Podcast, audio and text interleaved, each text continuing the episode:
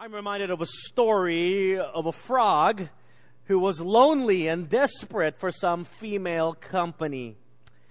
This frog had heard stories of his friends uh, who had met princesses who had then kissed them. They had then turned into a prince and they lived happily ever after. But this frog could find no princess. And so, it being lonely and desperate, telephoned a psychic hotline to find out what his future would hold.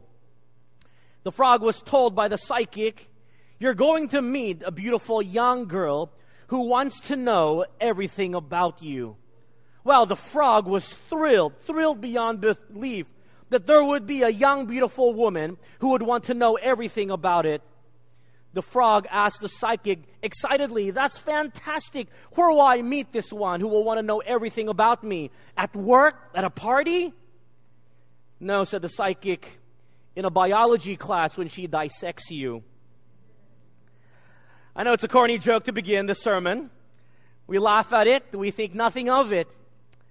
And yet, the mere mention of a psychic uh, references us to the occult. And it is no laughing matter when subject matters like this come before God and as how God sees it. Unfortunately, today there's a rise in both in the fascination with the occult in our culture and a desensitization of the dangers of the occult, even by Christians. The celebration of Halloween during this time and the growth of its participation year after year by Christians is indicative of how the cultural desire and interest in the occult has made its way into the mainstream. Just go to the local bookstore, and there is now a section, a genre on the occult and the supernatural.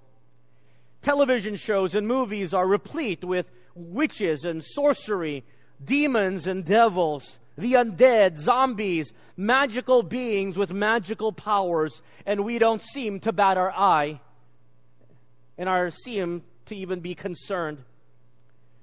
Computer and handheld games are full of themes relating to the world of fantasy, witches and demons, and the list goes on. Whether we want to admit it or not, the occult culture has made its way into our generation what is our response as followers of Jesus Christ? And so this morning we continue our series in culture wars.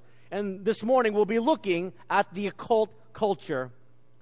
We've been looking at cultural practices and beliefs that are a part of our environment that we have often not filtered through a biblical grid to see if it's something that we accept or begin to transform for Christ.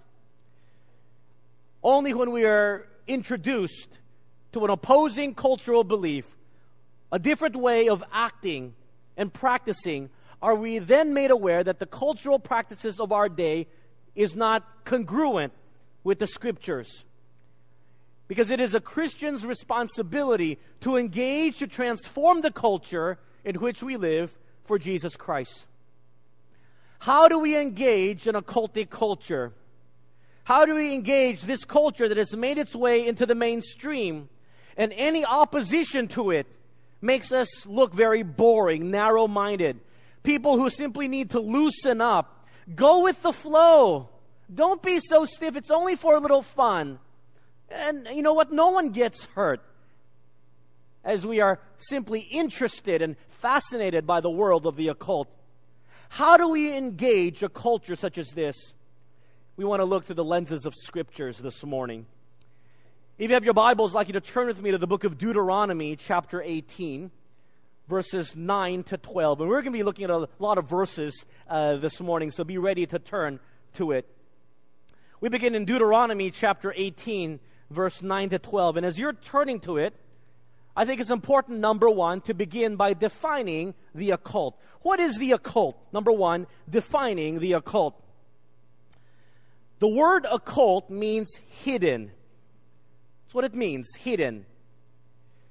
But today it's used as a catch all word to describe practices and beliefs that deal with supernatural powers in the spirit realm whose power and authority do not come from or is approved by the one true God. Let me repeat that. When we speak about the occult, it's a catch all word today to describe practices and beliefs that deal with supernatural powers in the spirit realm whose power and authority do not come from or is approved by the one true God. And if it does not come from God, then where does this power come from? It, of course, comes from the other source of power, that great deceiver, Satan, and his demons. When we speak about occultic practices, it ranges in extreme from Satan worship, which we would all say is an occultic practice, to what some may consider innocuous, harmless, like simply reading the horoscopes for fun. Both extremes and everything in between is what the Bible calls the occultic practice. And those who believe and practice in the occult are trying to do mainly two things. They're trying first to predict the future, trying to find out something about the future. And secondly, they are trying to manipulate events, change people, change the conditions through powers apart from God. Occultism has been with us since the fall of man. It is evidenced in ancient civilizations until today. And our great fascination with it in the 21st century begins in the previous century, at least in America, where during the counterculture days of the 60s, at least in America, with the rebellion and the drug induced world of the 60s, there's now a renewed interest in astrology, divination, magic, carries on into the 80s and the 90s with the New Age movement, continuing until today. How does God view the occult? Deuteronomy 18, verse 9 to 12, one of the most comprehensive passages in the scriptures for that which God finds an abomination, that which he is disgusted with, that which he detests. Verse 9. When you come into the land which the Lord your God is giving you, you shall not learn to follow the abominations of those nations. Now, the context of this passage is that Israel is about to enter the promised land. There was a pagan people living there, and their pagan culture was permeated with idolatry and paganism, the occult. Knowing the nature of the Israelites, God knew He needed to warn them explicitly to avoid certain things, or else the culture of the pagans would be assimilated into the culture of the Israelites. God says in the following list, everything that I talk about is an abomination. I'm disgusted with it. I hate it. I detest it. I want you to have nothing to do with it.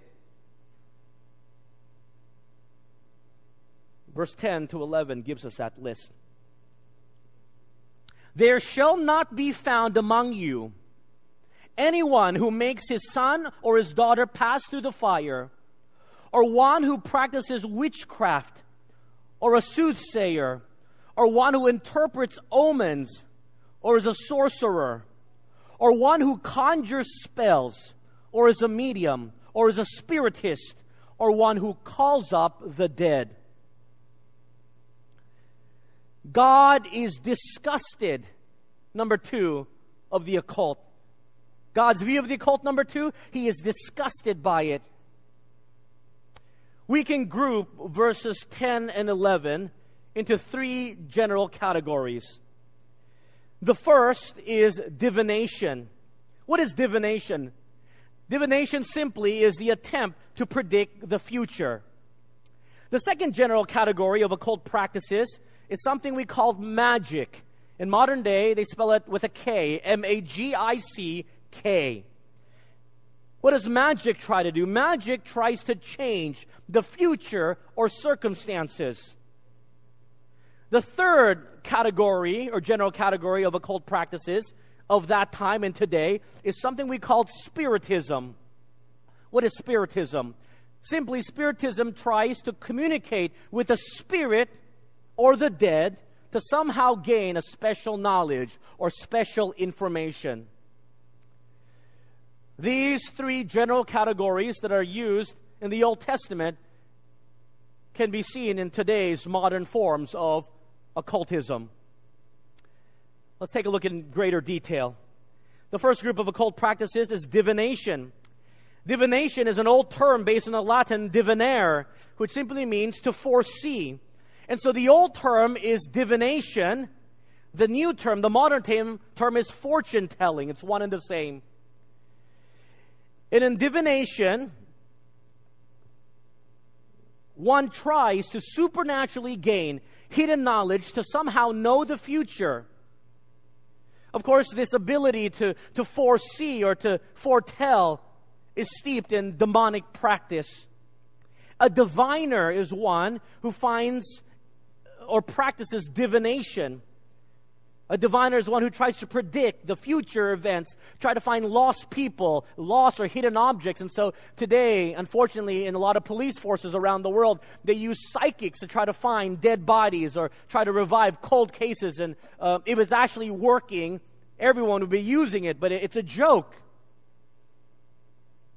Modern manifestations of divination would include astrology, the using of the alignment of the stars and the planets and the phases of the moons to somehow predict the future. Fortune telling is a modern manifestation of divination. The using of your palm, tea leaves, tarot cards, crystal balls to somehow tell the future. Interpreting dreams would fall under this category somehow to interpret your future. In fact, it gets quite silly in our attempt to want to know what the future holds. Do you know what phrenology is? Phrenology is using the bumps on your head to determine your future. I felt my head. It's full of bumps. Does it mean my life will be rocky? I don't know. But people actually believe this. There's something called moleosophy. Do you know what that is? That's using the moles on your face to determine your future. And it's not dermatology. Ridiculous. And yet people believe this. The Bible tells us very clearly in the scriptures that only one knows the future, and that is God Himself.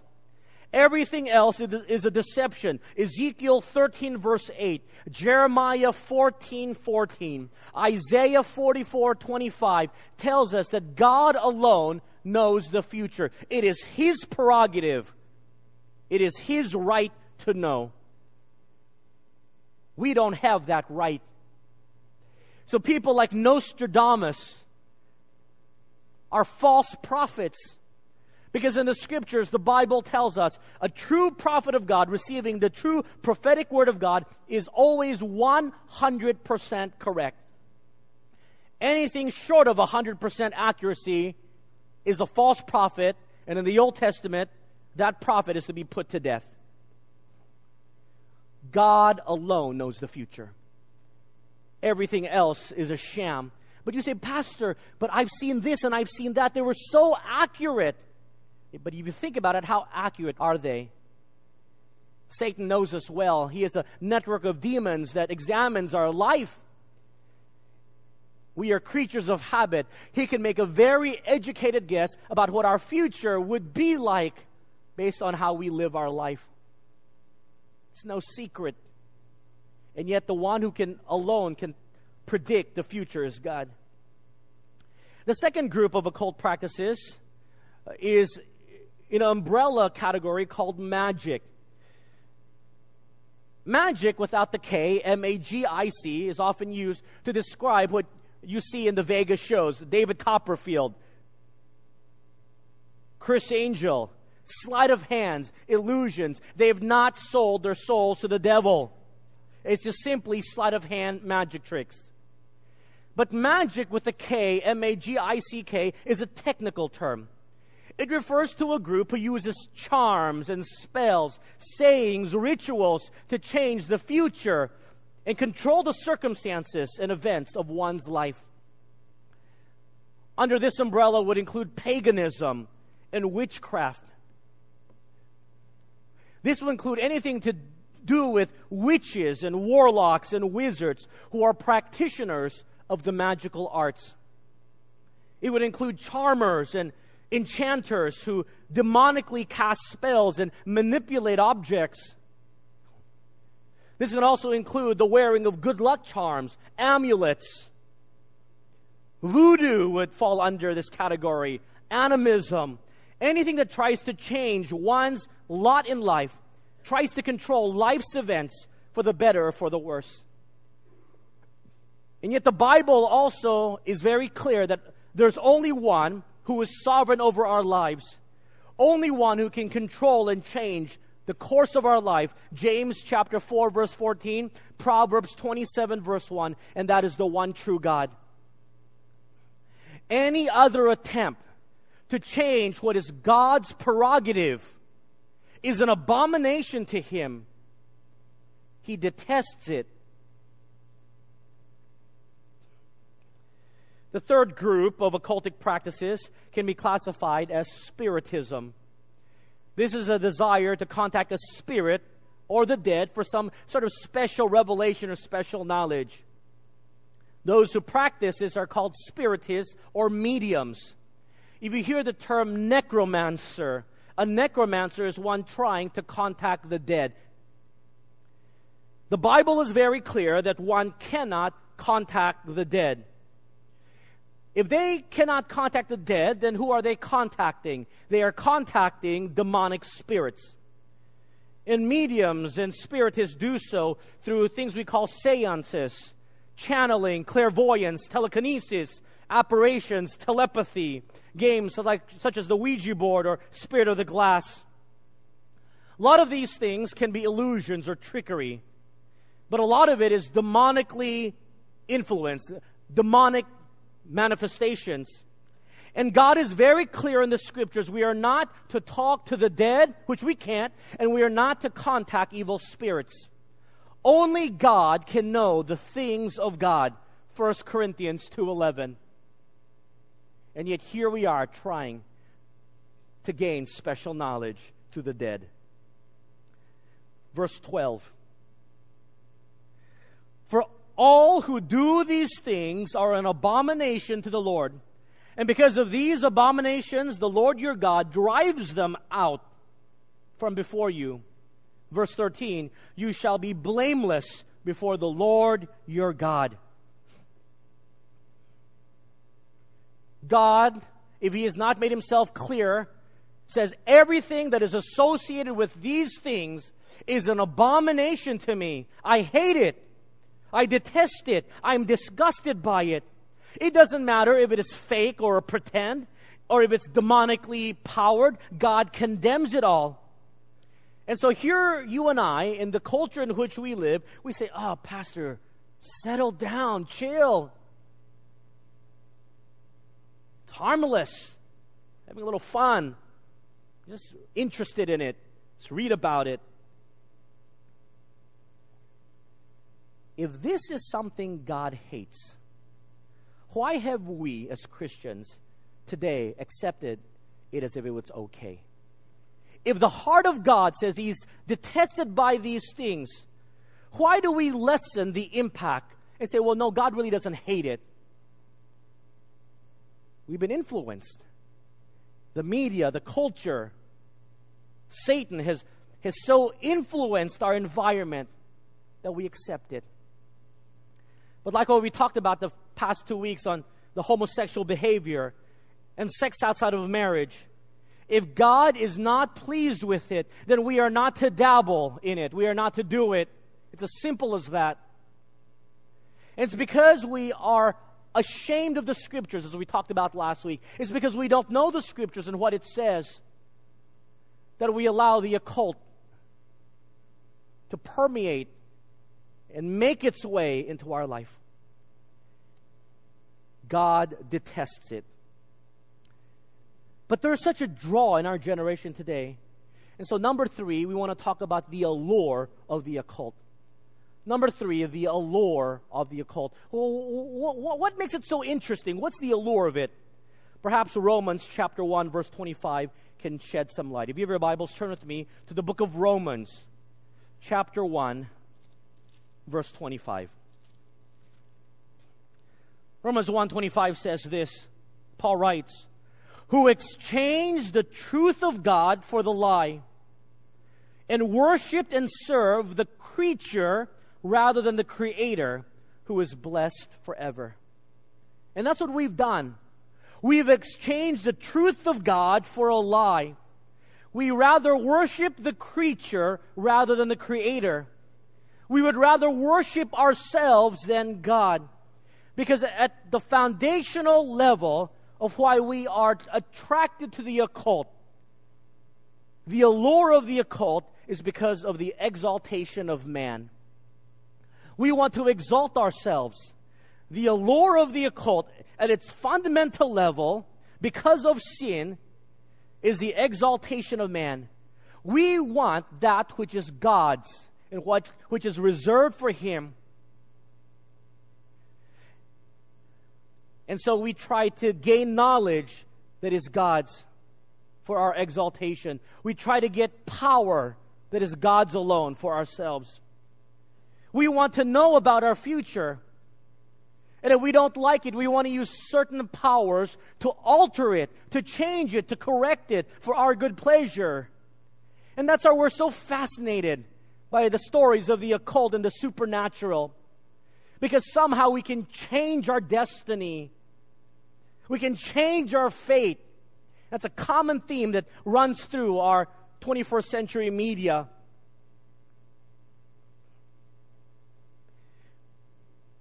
And so we use divination or spiritists to know what the future holds, to have power over what we think is our lot in life.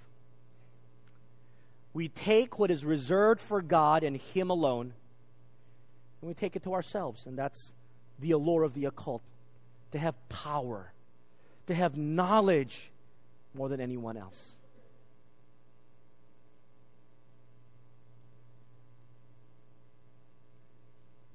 But the allure can bring with it danger. So we talked number four about the danger of the occult. What is the dangers of the occult? The danger of dabbling in the occult is allowing a substitution for the one true God in our life. The danger of the occult is substituting something for God. And by doing so, by removing God in our lives, we give Satan a foothold. Turn with me in your Bibles to Isaiah chapter 8. Isaiah chapter 8, verse 19 and 20. Look what the Bible says. Isaiah 8, verse 19 and 20. And when they say to you, Seek those who are mediums and wizards, who whisper and mutter, Shall not a people seek their God? Should they seek the dead on behalf of the living? To the law and to the testimony, if they do not speak according to this word, it is because there is no light in them. People would rather choose the dark things over the things of God. Why? Because when people stop believing in God, they will believe in everything else and anything else. When people stop believing in the one true God, when He has been substituted, then we will believe in everything else. And the prince of this world, Satan, the devil, knows that. Can you imagine how foolish we are? We are willing to substitute the one true God to believe in a piece of wood. To believe in a one true God is not sufficient for us, and so we will believe in a porcelain figurine. We have replaced God and His protection and think that a rabbit's foot or a piece of paper blessed by Buddha or snake eyes, a dice hanging from our car will somehow give us that extra bit of luck. The prince of the darkness of this world, Satan, knows that we are so susceptible to replacing God. That's the dangers of the cult. We substitute God. And so what does he do? He thinks of, of a thousand variations of the same occultic practice to blind the eyes of men and women. To somehow find a substitute for God, whatever floats your boat. So you know what? Everyone's got a hand. Everyone has lines in their hands. And so Satan says, you know what? What a great way to know about your future, looking at your hands. But you say, well, you know, my hand's always sweaty. Satan says, no problem. You don't like your hands? I'll give you tea leaves. You like tea leaves? Very Asian. You don't like tea leaves? No problem. Coffee beans, if you're a coffee person. You don't like coffee beans? No problem. Like the ancients, the intestines of animals. You see how ridiculous that is? But yet, Satan has a variation for every occult practice, whatever fits your needs, substituting that which is God's for something that is useless, and he has us. That's what King Saul does in 1 Samuel 28, verse 4 to 8. Because of his sin, he has stopped following God. God no longer speaks to King Saul. It's his fault.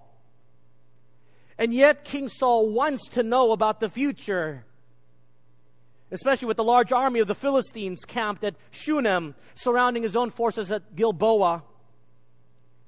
And because God does not speak to him, he seeks the counsel of a witch, a medium, a spiritist at Endor. Saul has found a substitute for God. He's trying to defy the will of God. And the danger of it is once God is substituted, Satan has a foothold. And he's licking his chops full of joys because Ephesians 4:27 says he's got a foothold. And once he has a foothold, you better watch out. He can gain control. For one who does not believe in Christ, a non believer, then the full extent of this can be demonic possession. But we believe that a Christian, indwelt by the Holy Spirit, cannot be demonically possessed, but can be oppressed. So when a Christian dabbles in the occult, you are inviting demonic spirits to oppress you, to bother you, because we have substituted the one true God for these things. Instead of turning to the Almighty God to protect us, now we put our trust in a piece of wood, an amulet, a stone, a good luck charm, a piece of paper. Even a cross sometimes can be a hindrance. We trust more in that wooden cross, that silver cross, than in the one who is able to protect us, God Himself. My friends, we must be vigilant that we never give Satan a foothold in our lives. The Bible tells us in 1 Peter chapter 5 verse 8 and 9. 1 Peter chapter 5 verse 8 and 9. Be sober, be vigilant, because your adversary, the devil, walks about like a roaring lion, seeking whom he may devour. Resist him, steadfast in the faith. Satan is an adversary. He's waiting for you and me to let our guards down and he will devour you. Doesn't matter how he gains entrance. Doesn't matter how he gets a foothold. Remember, he's ready to pounce. So every single one of the occult practices that you allow in your life, even though it is masked, is a major door opener for the dark side you are taking a big chance. You are rolling the dice for yourself and for your entire household of allowing evil spirits to bother you. Be careful. It is dangerous when one substitutes God for something else. But we know about the allure of it, we know about the dangers of it. But why has the occult practices made its way into our generation? Number five, the masking of the occult. How is the occult masked? The masking of the occult, number five, is because of cultural acceptance. We have allowed it into our environment and our generation to the means of acceptance. You know, people like to think they're smarter than they really are. They say, Well, Pastor, do not worry. If ever there is an old woman that has a crooked nose wearing a hood inviting me to the forest, don't worry, I will not go with them. It's probably a witch. Don't worry, Pastor, if someone's wearing a pentagram, outright satanic, I've got it under control. I won't follow them. Don't worry, relax, Pastor. You see, you and I believe we can differentiate between what is harmless bad and what is satanic bad. Oh, but my friends, when you begin to think like that, Satan has you. Satan is smarter than you think. He knows through the media how we can differentiate between harmless bad, if there is such a thing, and satanic bad, which is obvious. So he masks the occult in the spirit of cultural acceptance. And so we've done. We've begun to accept what the Bible says is an abomination. And it's going to happen more and more as we come to the time of the end. 1 Timothy chapter 4 verse 1. 1 Timothy chapter 4 verse 1. Look what Paul writes. Now the Spirit expressingly says that in latter times some will depart from the faith giving heed, note this, to deceiving spirits and the doctrines of demons. Well, no, I'd, I'd never fall to the doctrines of demons. I'd never be influenced by deceiving spirits. I'm pretty discerning. Be careful. Because under the auspices of cultural acceptance, the occult has been masked. And so today, in the 21st century, witches are now cute they're cartoonized. They are uh, your friend, not something to be afraid of. Wizards are the heroes, the protagonists. Conjuring up of spirits is something fun to do. It's a mystery. What will come out of the other side? Watching horror movies, not a big deal for a good scare, because at the end, we justify in our mind the good triumphs over evil. And yet the majority of the movie is focused on the evil. Fun little dolls come alive. Oh, it's just but a puppet. Not a big deal. Good scare. Urban legends, animistic beliefs that were whispered in the darkness somehow is brought to life. The mainstream media says this is an urban legend and it may be true. So we begin to believe it and accept it. I watch a lot of travel shows, and sometimes I envy them as they get to go to different parts of the world. And even in travel shows, you have this, this acceptance of the occult. These great travelers, they talk about the cultural experience, and so they go to places like Thailand and Cambodia, and, and for fun, they have their palm read. They go to a place like Haiti, and they, they visit a, a spiritist to experience the voodoo lifestyle. Nothing wrong. It's just the cultural practice of that day. And you, as travelers, get to experience it by doing these things. Some children, young people, they read things like Goosebumps, the series. The parents smiling. We're just happy our kids read. They read, no problem. Good for you. I'll buy you the whole series. So it's brought into the mainstream culture, and the cultural acceptance of it masks the danger of the occult because now we are desensitized. Satan's a smart adversary. Great Britain's pagan federation, which represents druids and witches, claims that TV shows like Buffy the Vampire Slayer and Sabrina the Teenage Witch, both the live action and the comics, have fueled a rapidly growing interest in witchcraft among children. The organization averages 100 inquiries a month from kids who want to become witches. Can you imagine that? A spokesman for the Pagan Federation says his group is filling a spiritual need, picking up the baton dropped by the Christian church. I may have to agree with that last statement because we are not engaging the culture. We are not transforming it. We are not sending any difference. So we are dropping the spiritual baton and we're ceding the culture to pagans. 100 inquiries from young little girls wanting to become witches. Most of us would say, Oh, that's so cute. They don't know any better. Satan has them. Again, these activities may not seem like a big deal to you, but don't be surprised because the Bible says under the surface of these innocuous things, harmless things, the scripture says the powers of darkness is working. It is insidious, it is ugly, and it seeks for your downfall. Parents, you have to be aware. You are responsible for what your children watch and what they read.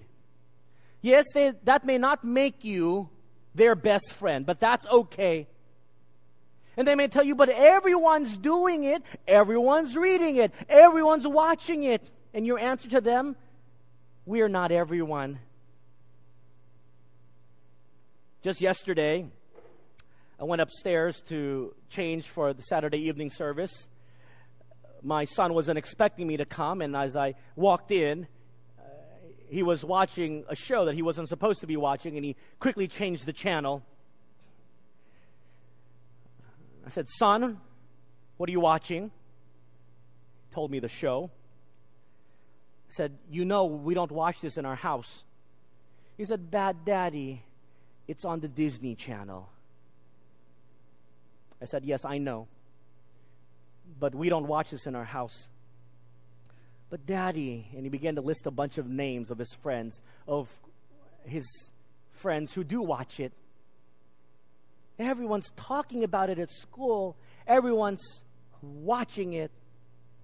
I said, Son, everyone may be doing it, but we're not going to do it. Do you think he was angry with me? Absolutely. He pouted and he stormed off. Do I want to be liked? Sure, I do. Do I want to be the guy who always squashes the joy that children have? No.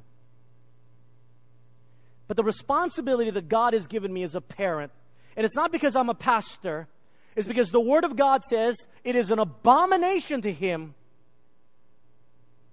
And so, no, it will not be allowed in my house.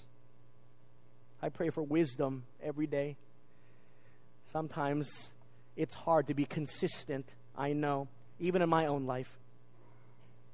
But I pray that God gives me the wisdom, and I pray that for you as well. You may be wondering when is he going to talk about Halloween?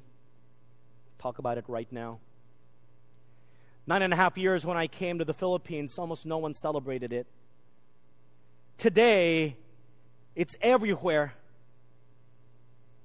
Now, there are many perspectives with regards to celebrating Halloween. One extreme says, Oh, it's of the devil. I will never participate in this. On the other extreme says, What's the big deal? Just a day of fun. Everyone gets to dress up and, uh, and parties. God, God doesn't care. Dress up, get some candy. Not a big deal. It's, it's all in good fun. And then you got the middle of the road people. And they say, well, Halloween gives me an opportunity to witness. So they ring the doorbell, I'll give them a candy, and then I'll hand them a tract. And wh- however you want to justify in your mind, well, I will dress up, I won't dress up. Uh, I will dress up, but only in cute costumes. I won't dress up in uh, demonic costumes. It runs the whole gamut, especially amongst Christians, how we should treat Halloween. I have my perspective on it, but I will not impose it upon you because the Bible is not explicit about Halloween as a celebration. And yet, I will tell you the origin, and you decide if it's appropriate for a Christian to have any part in it. Because unfortunately, the mask, the masking of the occult for cultural acceptance says it's just fun. The origin of Halloween comes from the Celtic people, and it's funny how Asians celebrate it when they're not even Celts. Happens before the time of Christ. They were a, a pagan people, the Celts. And here's what they believe they believe that their sun god grew weaker as winter approached. And as the days got shorter, the Lord of death would grow stronger during this time as uh, the nighttime would extend. Their New Year's began on November 1. And it was believed that on October 31, which is New Year's Eve for them, the portal, the barrier, this is not true, between the world of the dead and the world of the living was made most permeable. That's, that's when the Lord of the death gets to roam free. That's when the grim reaper would come for the souls of those who had died during that year. Very similar to the ghost months of the Asian calendar. So on October 31, the portals between the living and the dead was opened up, and here comes the grim reaper, the Lord of death, collect the souls of those who had died. And to make sure that this demonic activity doesn't bother, bother a household, they put in jack o' lanterns, pumpkin carvings to scare away the demons. Should Christians participate in a tradition that celebrates the coming of the Lord of Death? Doesn't matter if you dress your little child as cute as it can be. You could be the cutest witch, cutest warlock. Can you imagine the heart of God? How grieved he must be. That which he calls an abomination. And we as Christians dress up our children as these things, as if God doesn't care. I can't imagine what God is thinking. He must be so disappointed. I can't believe these people. I saved them. I gave my life for them. I tell them, I've given you victory over the occultic practices of this age. And you dress up, you and your children, as heroes and heroines of the things I call as an abomination. Does your heart beat the same way as the heart of God? Now, some of you say, Pastor, I'd like to dress up. I say, no problem. You can dress up any day of the week. If you want to dress up for Christmas Eve service, you come right on in in your lion costume, if you want to come in your pajamas as long as it's appropriate, you come. If you want candy, I'll buy you some candy. Whatever the justification you have, you need to filter it through a biblical grid. You want to celebrate being a skeleton with a theme of graves and ghosts, that should never be. Because for one who follows Jesus Christ, the celebration of death is never taught in the scriptures. It is the celebration of life and the one who gives life. Some are scared of the power of the occult. And so we want to talk, number six, about the power over the occult. The power over the occult is Jesus Christ. If you are a follower of Jesus Christ, you do not have to be afraid of Satan and the demons and the occult. I want to reference you to two verses Ephesians chapter 6, verse 11 and 12. Ephesians 6, 11 and 12. Put on the whole armor of God that you may be able to stand against the wiles of the devil. For we do not wrestle against flesh and blood but against principalities, against powers, against the rulers of the darkness of this age, against spiritual hosts of wickedness in the heavenly places. We have the power through Jesus Christ in the armor of God, and we've preached about that in a different sermon, to be able to withstand, overcome, to have victory over the devil. And we are also reminded that our battle is not against flesh and blood. It's over the spiritual, demonic realm. And that power to overcome it comes through the shed blood of Jesus Christ. We have the victory because Jesus Christ stretched out his arms and he proclaimed victory over death. The day Satan died was when Christ died for the sins of mankind. And so, as a child of God, one who is a child of God, I am sealed. If someone wants to put a hex on me, they want to put a charm on me, they want to curse me, it has no power over me because I'm a child of God. I'm sealed by the Spirit. He protects me. I'm not afraid. The child of God is sealed by God Himself. And so some Christians, they know about spells and curses that have been put on them. And so they try to find a, a more powerful spiritist to overcome the curse. The Bible says it right here. The blood of Jesus Christ overcomes and declares victory over the occult and demons. I'm sure there's a lot of curses being thrown at me this morning. A lot of hexes. It doesn't matter. It doesn't affect me. I'm a child of God. He protects me. It's funny, I knew we were going to be preaching about this sermon topic uh, this weekend, and uh, we've asked many of you to be praying. There have been disturbances. I'm not going to tell you everything, but for example, the laptop, which we tested last night, was working fine this morning, would not work. Try to hinder the work of God. And yet we claim the victory that is in Jesus Christ and through his shed blood. And I'm able to stand here this morning proclaiming the truths of the scriptures without fear. The power over the occult is in your walk with Jesus Christ, is in your claiming the shed blood that he has propitiated upon you. Look at Revelations 12, verse 10 and 11. Revelations chapter 12, verse 10 and 11.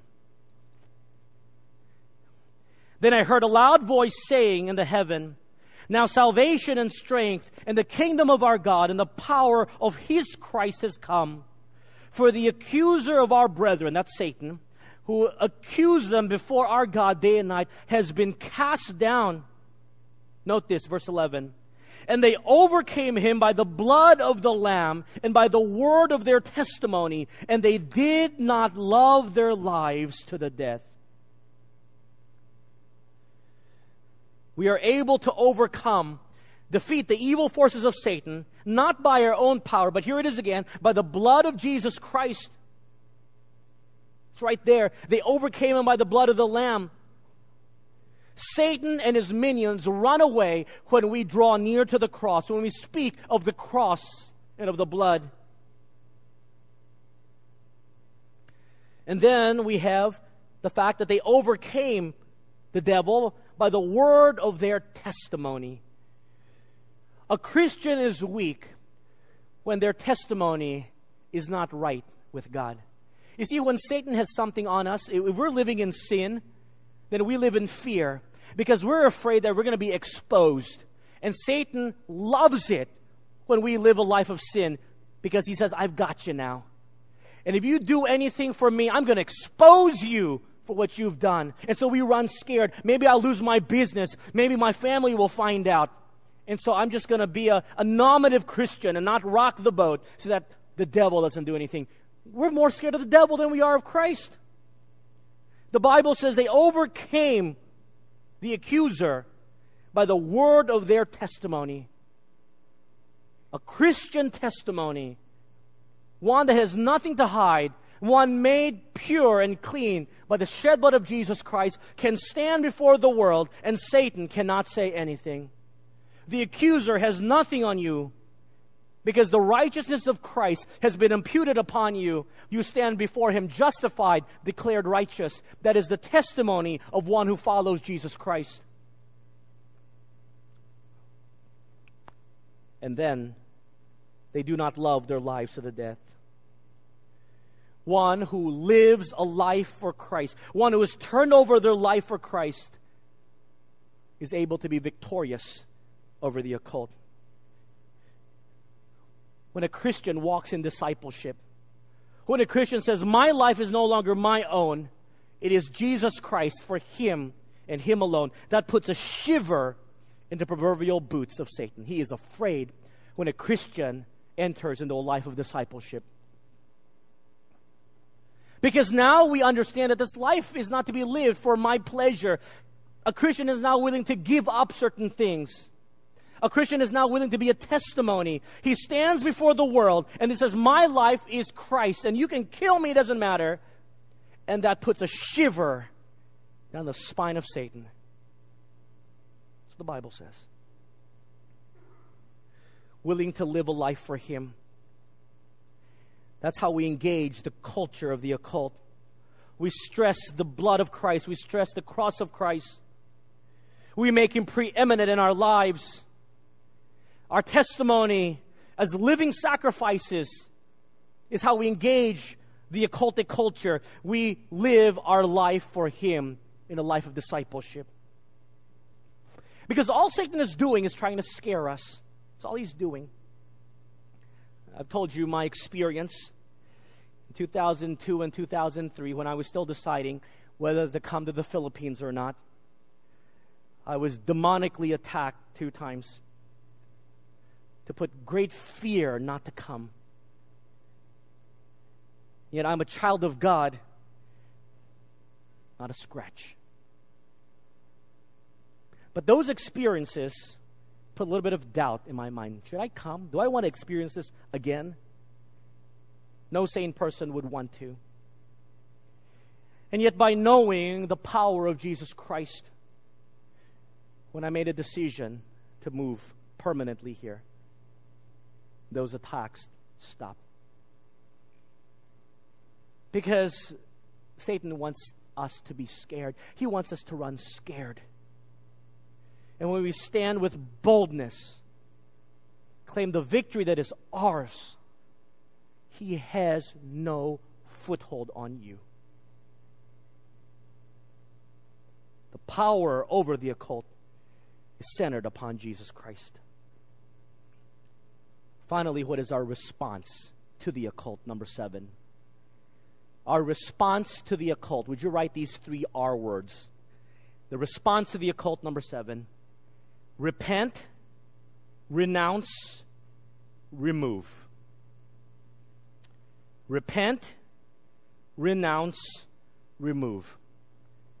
Acts chapter 19, verses uh, 18 to 20. Acts chapter 19, verses 18 to 20. Paul is in Ephesus.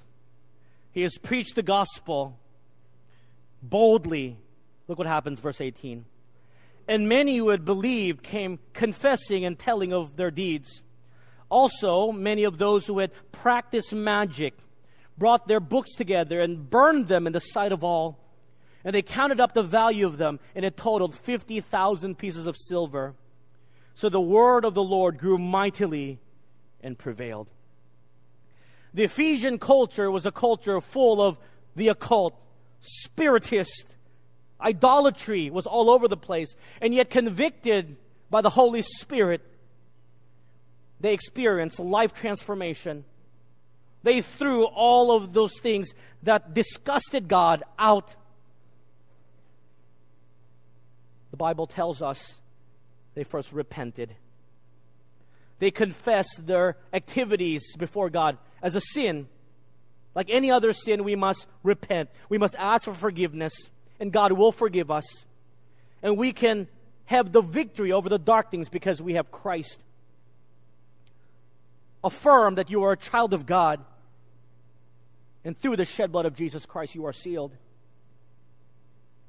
And then they renounced it. They say, We'll never have anything to do with it again. That's something we as Christians don't often do. We may get convicted and then we forget. We say, Sorry, Lord, for doing this. Then we go right back doing it. Because we never renounce it and say, You know what, we're not going to do this again. I acknowledge that this thing, this movie, this show, this book, this practice does not please God. And so I'm not going to do it. I'm getting rid of it. I will change. I will no longer wear this amulet. I will no longer wear this good luck charm or, or, or carry with me this piece of paper. I will no longer read this series of books. I will no longer watch this show. Because now I will draw near to God. James 4, 7 to 8. Therefore, submit to God, resist the devil, and he will flee from you. Draw near to God, and he will draw near to you. I renounce it. I will have nothing to do with it again. It's a matter of conviction. Finally, remove. Remove all aspects of pagan occultic practices in your life. That's what King Josiah did in the Old Testament. 2 Kings 23 and 24. His predecessors before him had defiled God's temple and God's work in the country. And the Bible tells us that Josiah got rid of all the mediums and the spiritists in the land. The household gods, which must have been expensive, he threw those all away. The idols and all the other detestable things seen in Judah and Jerusalem. And here in Ephesus, in the New Testament, we see that they threw away their books and their objects and anything associated with this activity. I wonder how many of us are willing to do that. To remove the uncleanliness things of our home and our life out. Some of you may need to go home and to throw away a lot of books that, that, that talk and are about these things. Some of you have to remove idols from your homes. Some of you may have to stop watching shows on TV and movies that are upcoming. I know. It's hard. Because you want to see how Walking Dead ends. Will they survive?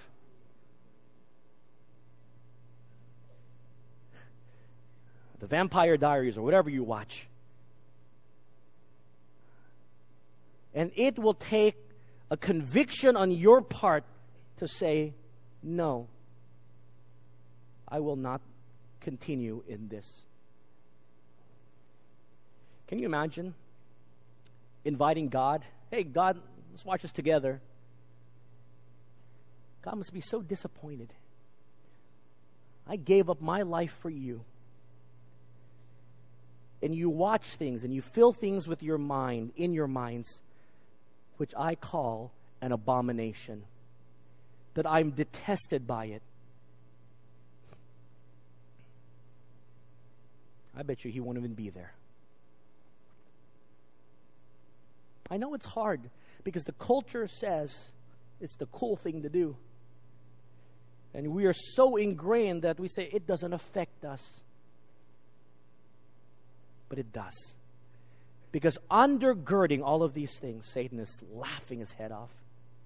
The powers of darkness see that the believers and the followers of Jesus Christ are no different from the world, and therefore they cannot engage the culture. Nothing changes. Like Josiah of old and the Ephesians of the New Testament, can you remove the things that God finds detestable. Because your heart needs to beat the same way that God's heart does.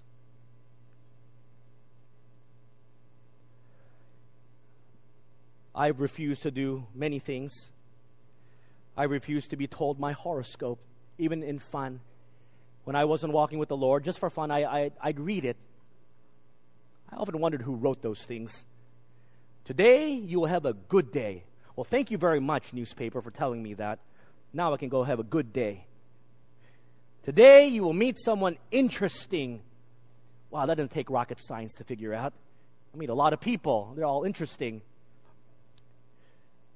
But I realize God is displeased with this. And so I don't even want to be told what mine is. It doesn't matter, anyways. I refuse to have my palm read I've got a really long line that says I'm going to have a good life. It's a joke. Do not engage in it because God is displeased with it, even for fun. I do not watch horror movies. I used to. I really enjoyed getting scared. Because their depiction of the dark things do not honor God. Their depiction of the dark things focuses on the dark things. And if you want to be scared, I'll go to your home and hide and scare you if that's how you want to be scared. But those things that are portrayed do not give God any glory. And oftentimes, the resolution of those movies or those shows have nothing to do with God. And yet, we're told that only the power through the blood of Jesus Christ is the occultic powers overcome. I know it's hard to do, but we're called to engage to transform the culture. And I'm simply going to pray that God's going to give you wisdom to go back to examine your life, to examine areas that are unclean, and remove them and ask God for forgiveness so that you can be used as cleansed vessels for His glory. Only when we are clean can God use us mightily. That's what verse 20 says. After all these things happened, verse 20, the word of the Lord grew mightily and prevailed. God can do amazing things when there's holiness. But if there's a hindrance of dirt and sin, God cannot do anything because He chooses not to associate with those things. A holy God can have nothing to do with uncleanliness, so He will back away if we choose to follow the occult. That's why a lot of our spiritual lives are not growing.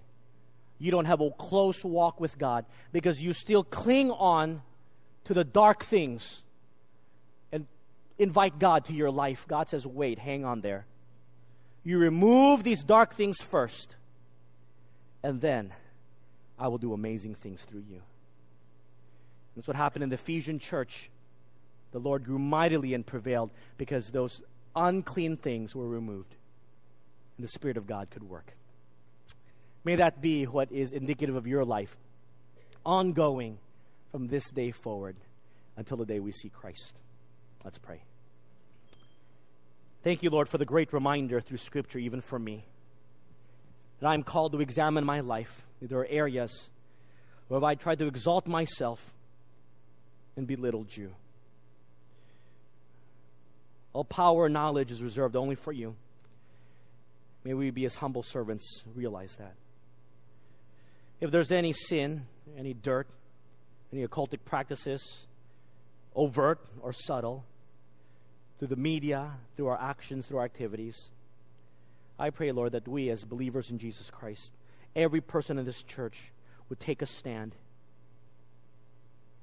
would live forth a life of cleanliness, a life that is transformative focused, centered upon the shed blood of Jesus Christ and the cross, so that we can go forth and stand firm when the attacks of Satan comes.